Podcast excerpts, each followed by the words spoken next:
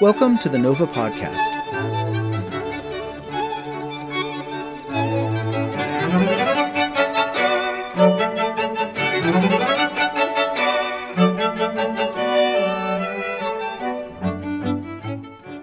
Welcome to the Nova podcast. My name is Jeff Counts. I'm your guest host for this episode, an episode in which I'm delighted to have a guest, the distinguished American composer Joan Tower is with us to talk about her music. Joan, welcome to the show. Thank you for having me. It's great to see you again. You and I have worked together in the past, back in the old Deer Valley emerging quartets and composer days. It's wonderful to see you again. And that was a wonderful program. I love really that was. program. Yeah. I, you, you said to me in an email recently that you miss those days, and I really do too. But it's yeah. it's good to talk with you today. One of your works, Wings for Solo Clarinet, is going to be uh, on an upcoming Nova concert.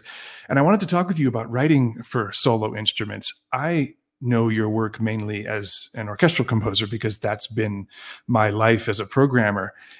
But I know you've written a lot of solo instrumental works yes. in your day. Yes, Can indeed. you talk a little bit about the difference between using large forces and then something so intimate and personal as wings? Well, I happen to love writing for solo instruments. I've written about seven solo pieces, and my next one actually is going to be a bass solo. Uh, I just love getting into that one line. It's sort of like trying to deal with one sketch of, of you know, with pencil. You, you don't, you can't change the. We can only change the color within the the uh, instrument, but you don't have the larger color changes, and you and there's a lot more control i feel over over the piece. So that's the big difference between that and orchestral writing because orchestral writing brings in you know so many other instruments so many other colors so many layers of, of counterpoint of rhythm. Uh, it's a completely different animal I find it interesting that you say you feel like you have more control when it's a single instrument. Do you feel like that's because an orchestral work sort of takes on a life of its own at a certain point or No, it's just that there's so many more options. Right. Yeah, musical options w- with the orchestra. Right. With a solo instrument, you really have to concentrate on this one line and make it work. You've so, yeah, you well, you have a long history with chamber music. I mean, you you people might know you as an orchestral composer predominantly, but you've been a chamber music performer for a long time. You've obviously been involved in programming chamber music concerts, much like the Nova Chamber Music Series. What does your long history with that part of the music world tell you about putting putting pieces together and making wonderful programs, and how a piece like Wings fits into a larger goal for a program? Well, I've I that's really my home chamber music. Actually, much more than the orchestral world. Actually, I've been doing that for. I started a, my own chamber group, the Da Capo Chamber Players, in 1972, right. and I was the pianist for them for uh, 15 years. So I got a real inside education on what it means to be a chamber player, and we focused on new music so I got to know a lot of composers that way too, and I it was uh, the best education I, I ever could have, better than my PhD that I got. you know. Have you um, done much programming of chamber music concerts recently? Has that been a part of your life at Bard? Or yes, actually, I continue to do that in different ways. Uh, I've done it in the past, in you know, with lots of other organizations like the St. Louis Symphony and the uh, St. Luke's Symphony. I, I did the chamber music programming for them of new pieces and other organizations. But now I'm, I'm at Bard, mostly at home, um, loving it. And I'm working with uh, an adult class of 65 people that are my age. And I present uh, uh, musical themes each Friday. And that keeps me busy doing research and finding the players and finding the program. I love it. I, something I love to do is put together uh, programs of music. That's fascinating. This adult chamber music idea. Are you? Is it mostly contemporary music with those folks that you're doing, oh, no. or is it a mix? No, no. Sorry, the, the the audience is adult. I see. Okay, so so, so they're very good play, young players from conservatory who present themselves to this adult audience. Yeah. And is it a broad-based diet of music?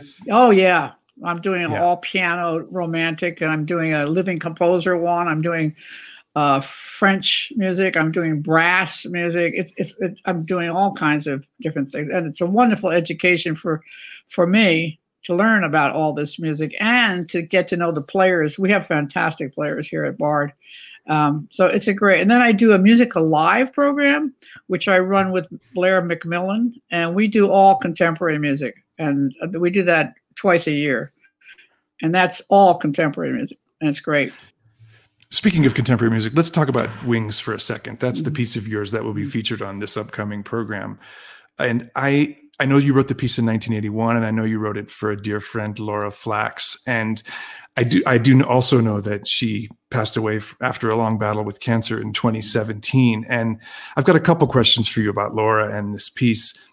And I want to start broad because I suspect that most of the solo instrument work you do is for a specific person. I doubt you just woke up and thought, I'm going to write a bass piece. I'm sure someone is collaborating with you on that. And I'm sure it was the same in this work. So, how much of the the person's personality and your relationship with them goes into the process and how much is apparent in the final product well i uh, with laura it was very personal because uh, she was in my group and we played together and uh, and there's a funny story here. I want she's she was a very smooth clarinetist. She could go from one tone to another like a panther.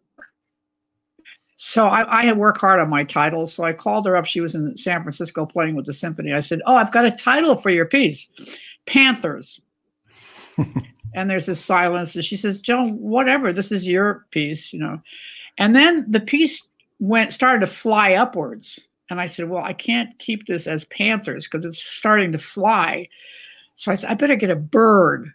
So I found the biggest birds, the falcons, and I, I, I said, That's a great title. So I called her up again. I said, I had to, the piece started flying, so I had to get a big bird. Falcons. Silence.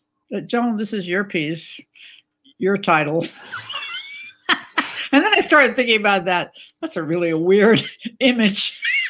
and I turned it into Wings. And I think Wings is really a good title because it I, is it is about flying, but it's not so narrow. You know what I mean? Absolutely. When I listen to the work, I think it's interesting you went from Panther to the Panther of the Sky with falcons, but ended up with wings. But Panther I, of the Sky, that would have been a great title. I, you can have it. You don't even need to put me on your works cited uh, page. Unfortunately, it's it. already done. well, I love the work, and I do think that it captures that quality of hers that you just described very quickly. And I do you feel differently about the piece now, Joan, that she's passed on? I mean, when you hear it now, is it what's the you know, experience uh, like for you? That is probably my most played piece. And I'm not sure exactly why, except that maybe clarinetists take to it. I mean, they're just that I play. I've heard so many clarinetists play that piece. They just love it, and it means that I think the piece is working on some level for them. Uh, Anthony McGill just played it here. He's the principal of New York. Right. And he talked about it. He said this piece challenges every inch of the clarinetist the lyrical side, the punchy side, the dramatic side, the everything. And, and I, I thought hit, the way he articulated it was very uh, refreshing and nourishing to me about why that piece is taking off so much. No. taking off. yeah, of course. you know, and I, I agree with him in that the the challenges for the instrumentalists are very apparent when you listen to a recording of that piece and i feel like you do explore the entire instrument. Is that a, is that a goal of yours when you write these solo pieces? Do you try to yes. really stretch yes. the player? Yes yes. But uh, uh, okay i just wrote a solo piece well not so recently uh, uh, i wrote a solo viola piece for paul neubauer. Mm-hmm. And it's a virtuosic piece. I do feel I do want to write something that's challenging, but I'm not always sure of the limit of the the viola. Like the viola is not an instrument I've been around that much. The clarinet I've been around a lot, uh, and so Paul, who's an extraordinary player, played it and it was great. And it started the viola started getting it just started getting picked up like crazy because they don't have a whole lot of solo repertoire actually. And uh, this was a challenging piece, but there's one page that's almost impossible. And he, it's because Paul didn't tell me this page is almost impossible. I didn't know any better, you know. I said, okay, I'm not a violist, you know, I'm not a violinist eh, either. so it, it's the challenge is is uh, it depends on how much you want to challenge it and how much you actually know about the instrument. You have to be careful. I'm sure you've come to this place, you know, where working with artists and understanding the limits and knowing where you can push and and pull, you know, I'm sure you've come to that place through experience. You've you've you've been working for a while now, and I'm I'm harkening back again to our days at Deer Valley together when I got to see you teach on a regular basis. I saw you work not only with the composers that were part of the program there, but we invited composition classes in from BYU and the University of Utah and other places, and you did master classes with them. And it was always amazing for me to watch you do this. And uh, mostly because of how honest how immediately honest you were with the students about you what you were hearing there was and I, and I don't mean that you were um, cruel. You were not cruel. You were very very careful with what you said but you gave them instant and very useful feedback and I watched them respond to that in a way that was amazing for me. So talk about your teaching and when working with composers and the kinds of things that you've learned that you think every composer needs to know. Well, thank you for saying that because I've been doing that a long time.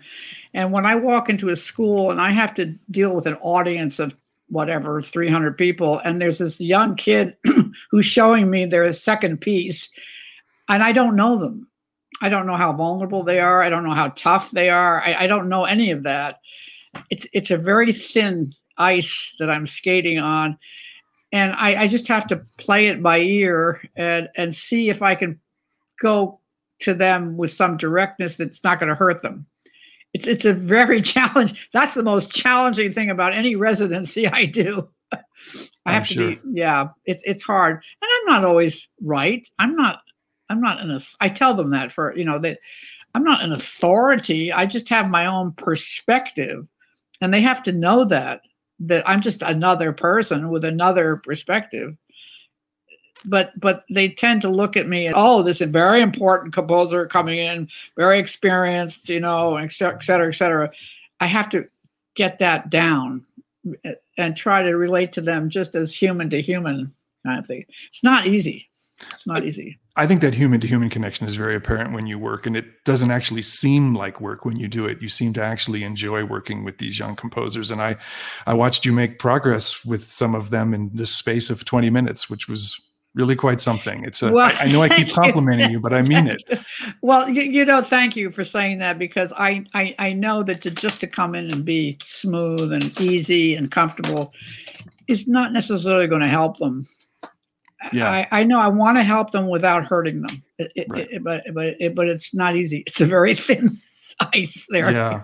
Well, this has been amazing conversation. I know people are going to be even more interested to listen to Wings with new ears after hearing you speak. And before I let you go, I wanted to ask you is there anything you're working on right now that you can give a sneak peek to the Nova audience about? What is what's on your plate right now? What's well, happening I just yes, world?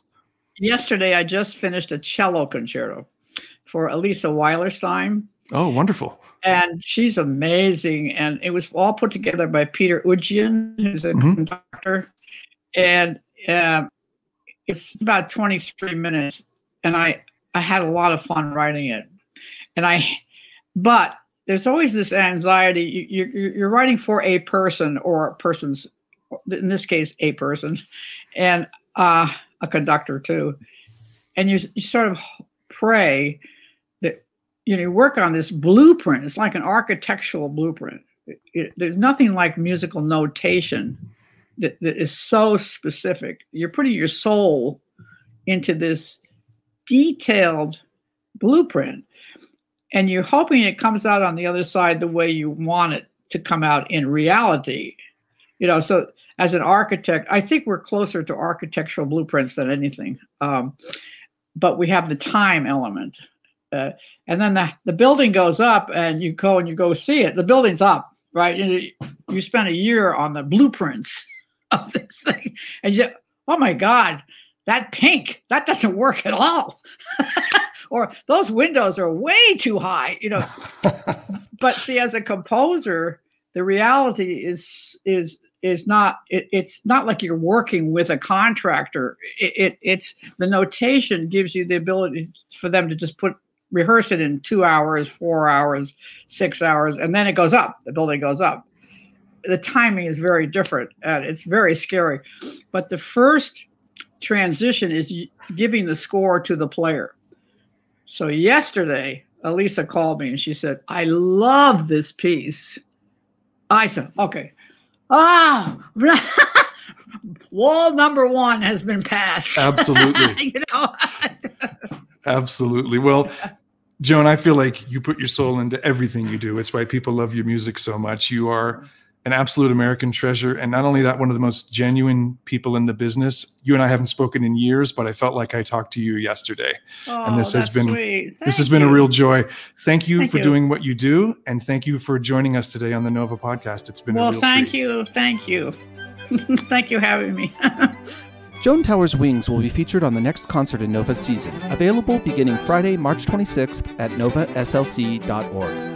The Nova podcast is made possible by the support of our donors and season sponsors. Nova has received generous support from the Utah Legislature, the Utah Division of Arts and Museums, the Lawrence T. and Janet T. Dee Foundation, Salt Lake County Zoo Arts and Parks, the George S. and Dolores Doré Eccles Foundation, Isotope, Salt Lake City Arts Council, the Cultural Vision Fund, Dominion Energy, Rocky Mountain Power Foundation, the Alice M. Ditson Fund of Columbia University, and the Aaron Copland Fund for Music. Don't forget to subscribe and share the Nova podcast with your friends. Thanks for listening.